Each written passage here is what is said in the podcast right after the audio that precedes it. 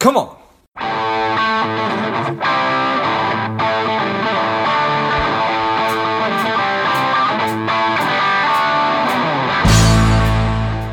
I've been asked by so many people over the past couple of years about how do I start a podcast, that I've developed and released a course that will teach you exactly how to do that step by step, from figuring out the kind of show that you want to have to understanding how all the technology works behind it, and then how to get great guests and uh, keep the thing moving and how to grow it. So if you're interested in that, check it out. You can go to georgegrombacher.com forward slash podcast course, and you'll find it there. You can just go to the website. I'll also list that in the notes of the show.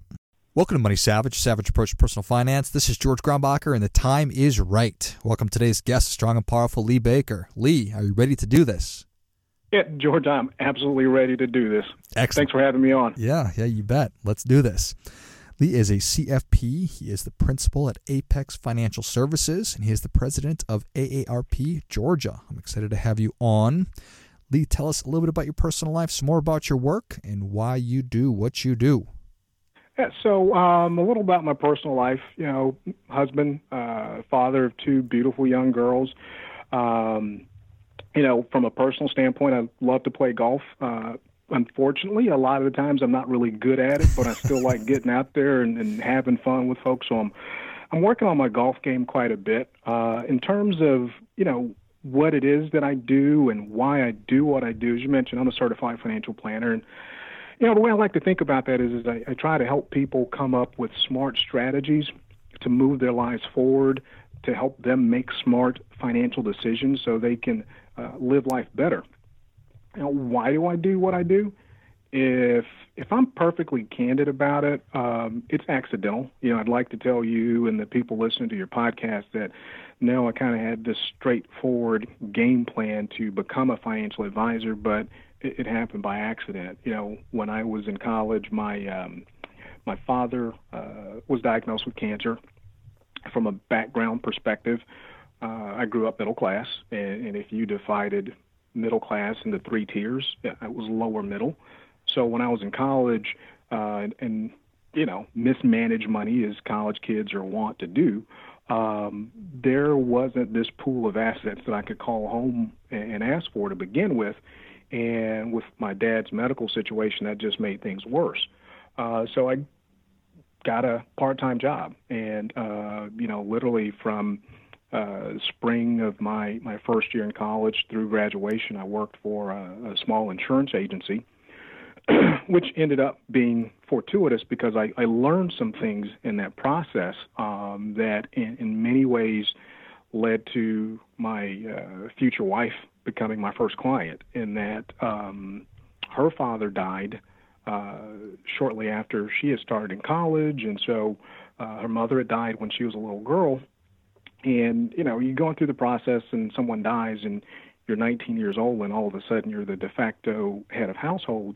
Um, because of some of what I had learned working at the insurance agency, I was able to help her make some decisions. And so, you know, she'd gotten some bad advice, um, not that it was intentionally bad, but just wrong, that could have cost her and her, her brothers and sisters uh, a little bit of money. And so I was able to help get that fixed. And so that just kind of led me down this path to helping people with making money decisions, because even when it's not in a situation as dire as your parent dying, um, making good decisions about your finances is incredibly important to all of us.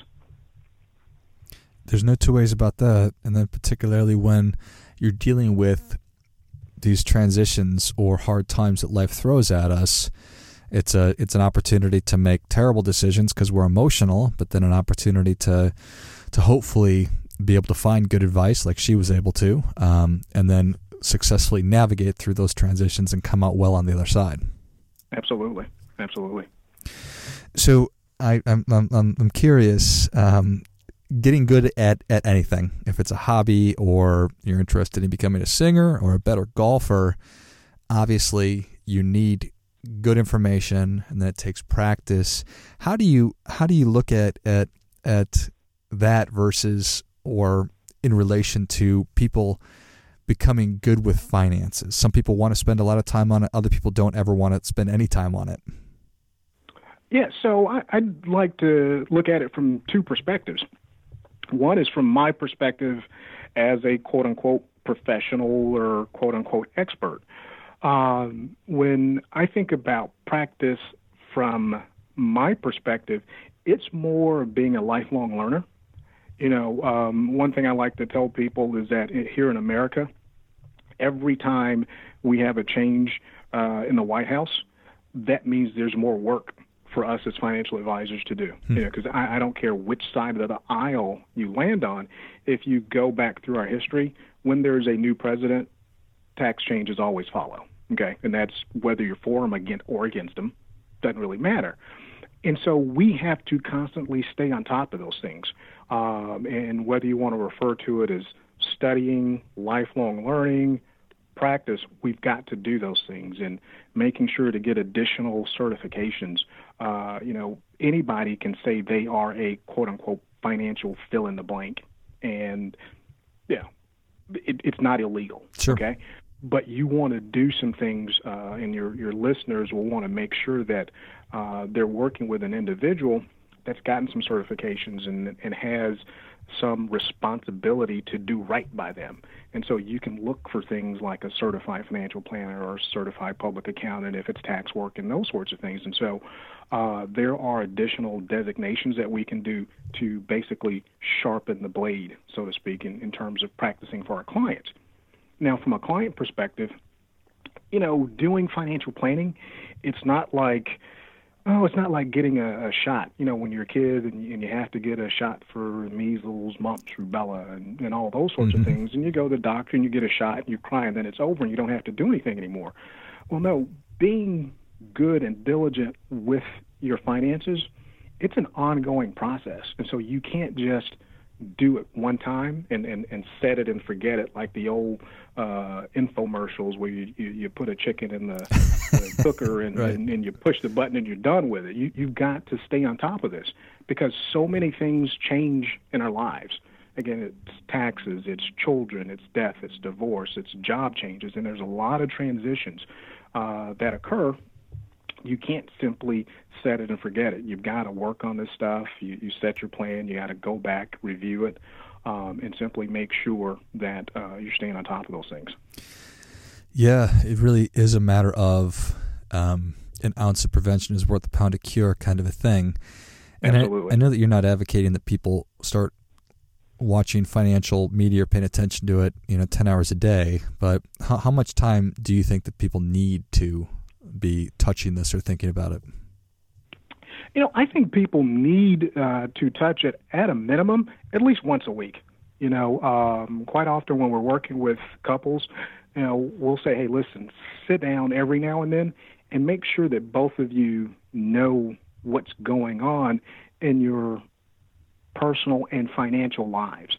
Um, you know, now, I totally understand human nature, and there are times when I can be guilty of it myself. Um, but, you know, in our practice, we do some things to help people navigate our natural tendencies. So um, a lot of times, and, and I, I would imagine any other financial advisors that are listening to you would say if they ask their clients how frequently they even just look at their accounts just to kind of get the gist of it, not you're looking at it and you're day trading and, and you're, you're obsessing over it, but a lot of times, you know, we'll hear from clients, it's kind of like, eh, I didn't look at it. And so, you know, we've tried to automate some things. Uh, virtually everybody we know at least opens their email, and, and they go to some sort of email device multiple times a week. And so in an effort to combat that inertia, so to speak, listen, if nothing else, you know, once a week you'll see an email that's just a really brief snapshot of what has occurred in the markets, and specifically any adjustments or any changes that have occurred in your account. So if nothing else, get that email. It's a quick read. Take a look at it. Um, you know, for clients that want to do more and, and want to go deeper, that opportunity is there, um, not only for information that we provide out of our office, but uh, you know, uh, Fortune magazine, Wall Street Journal, Kiplinger's. There's lots of places that you can go to get that information, in addition to wonderful podcasts like this. And so while you're riding in your car, tune in to a Money Savage so that you can learn about those things, because there's opportunities where um, you can multitask to some degree. So if you're riding the train into work, you're driving your car, you're on the treadmill, take an opportunity to uh, listen to some podcasts, because things have gotten um, easier in some ways for us. Certain technologies didn't exist, you know, ten, fifteen years ago. We couldn't easily, you know, there, there weren't, you know, podcasts, so to speak, for us to listen to, and, you know, iPhones on our on our arm as we're jogging uh, through the neighborhood. But we can now. And, and so absolutely, jogging, working out, driving in, take five or ten minutes when you can, but at a minimum, get together with your spouse or significant other uh, once a week and take a quick look at things. Yeah, well, I appreciate that. I don't think that that's too much to ask anybody to do. So what are some of those other drivers that you point to, some of your successful to, to your most successful clients, and say, okay, these are behaviors that these these folks engage in? If it's not using credit cards or not buying homes that are too big, what just what are some of those some of those drivers? You know, some of the drivers for a lot of people, uh, frankly, go to things that are often emotional in nature. And so as financial advisors, more and more, uh, you know, there's more academic um, instruction, if you will, on behavioral finance and how that plays out in terms of how people manage their money. And it's not just investing. Um, like I said, budgeting, overspending. And so through the years, um, you know, I've had interactions with clients, and one uh, client in particular that I, I think of from some years back, uh, when this client would have, oh, let's call it a little tiff, if you will, with their significant other, overspending would ensue. And, and so we sat down and, and looked at her expenses, and, you know, the, the issue was making a fair amount of money, but not really making any progress. And, and so you earn a good living, but your net worth is essentially the same year after year after year, and it didn't make any sense. And she was at least concerned enough to come into my office. And so she came in and said, hey, I've been making good money for all these years, but I just don't seem to be getting anywhere. And, and so we went through this exercise of, one, I sat down and sort of took a look at some of her expenses, and she, you know, bank statements, credit card statements, to review and look at some of the expenses. And oftentimes, you know, we as people really don't pay a lot of attention to what we spend money on. And, and if you don't really pay attention to it, it's very easy to overspend. But because I knew that she had a, she was overspending, I said, okay, here's what I want you to do. Uh, I gave her just a little, you know, three by four kind of a spiral notebook. And I said, I want you to write it down every time you spend some money for the next week. Now, you don't really need to show this to me. This is for you. And just so that we're clear, it's spend money. So I don't care if that's cash, you're writing a check, you're using a credit card or a debit card. I just want you to keep this little tablet with you, and every time you spend some money, I want you to write it down. And so I think maybe four days in, she called and was like, oh, Mister Baker, my God, I had no idea that I was spending this kind of money. But with me sort of walking through the bank statements and the credit card statements, you know, patterns developed where it was, okay, you went to the grocery store and then got cash back. But the problem is, is you went to the grocery store three or four times a week. Right. And this habit repeated itself. And so that fifty dollars cash back that you got from Kroger, like most people, if you got cash in your pocket, when you spend it, before long, you had no idea where that money went. And in her case, literally every week, it was probably a couple hundred dollars every week of cash, and she just simply didn't know. But by going through this exercise of writing it down, you know, she was able to identify it, in addition to the fact that as we had the conversation, and again, I am not any sort of licensed therapist uh, or even remotely practice it, but it became clear that uh, her relationship frequently was a trigger for some overspending. people making a good living but not making progress. That's a that's a really powerful phrase right there. And absolutely, you know, it's it, that's something that we're all guilty of. Is what is it that triggers us to go outside of our budget or to to to spend more frequently, and then going back. Such a simple exercise of just writing down what's going on, what, when am I spending money, and then actually making those connections, because we have blinders and and, and, and blind spots. It's sure. each, each and every one of us do. So what a powerful exercise. Absolutely. Nice. So I, I, I want to hear a little bit about your your your, your work with A A R P um, and mm-hmm. what what some of the the real main issues are that that that that A A R P members are, are struggling with right now. Oh, sure, absolutely. So, um, as you mentioned, my, my role with A A R P is that of president. And in A A R P world, uh, the president is the lead volunteer. So I'm I'm not on payroll. Uh, I don't get to tell employees what to do. Sure. But here in Georgia, we've got more than a million members. And so my job, if you will, is to be the primary spokesperson for the volunteers and the membership uh, here in the state of Georgia. Well, you know, the focus of A A R P is on uh, citizens that are above fifty, okay? And, um, you know, you ask people, well, what do they think about A A R P or what do they know about A A R P? The first thing they think about is discounts for insurance. And those things are true to an extent. Um, like any very large entity, A A R P has multiple divisions, if you will. Well, uh, the volunteers uh, and where the, the real work, so to speak, gets done is uh, is basically fo- focused on service.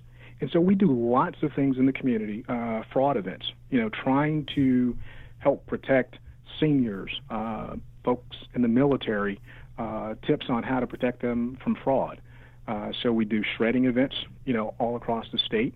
Uh, and constantly trying to remind people, hey, one of the simplest things you can do to help prevent uh, becoming a victim of fraud is to make sure that those credit card statements that you get in the mail, um, boarding passes from the airplane, uh, those things, make sure they get shredded. So even if you don't have a shredder, come out to one of the events. We've got a one of those big shred trucks come in there, and for me, you know, I'm a little bit of a nerd. I just love watching those bins get dumped in there and, you know, hearing them grind, and then you see the dust particles uh, flying away.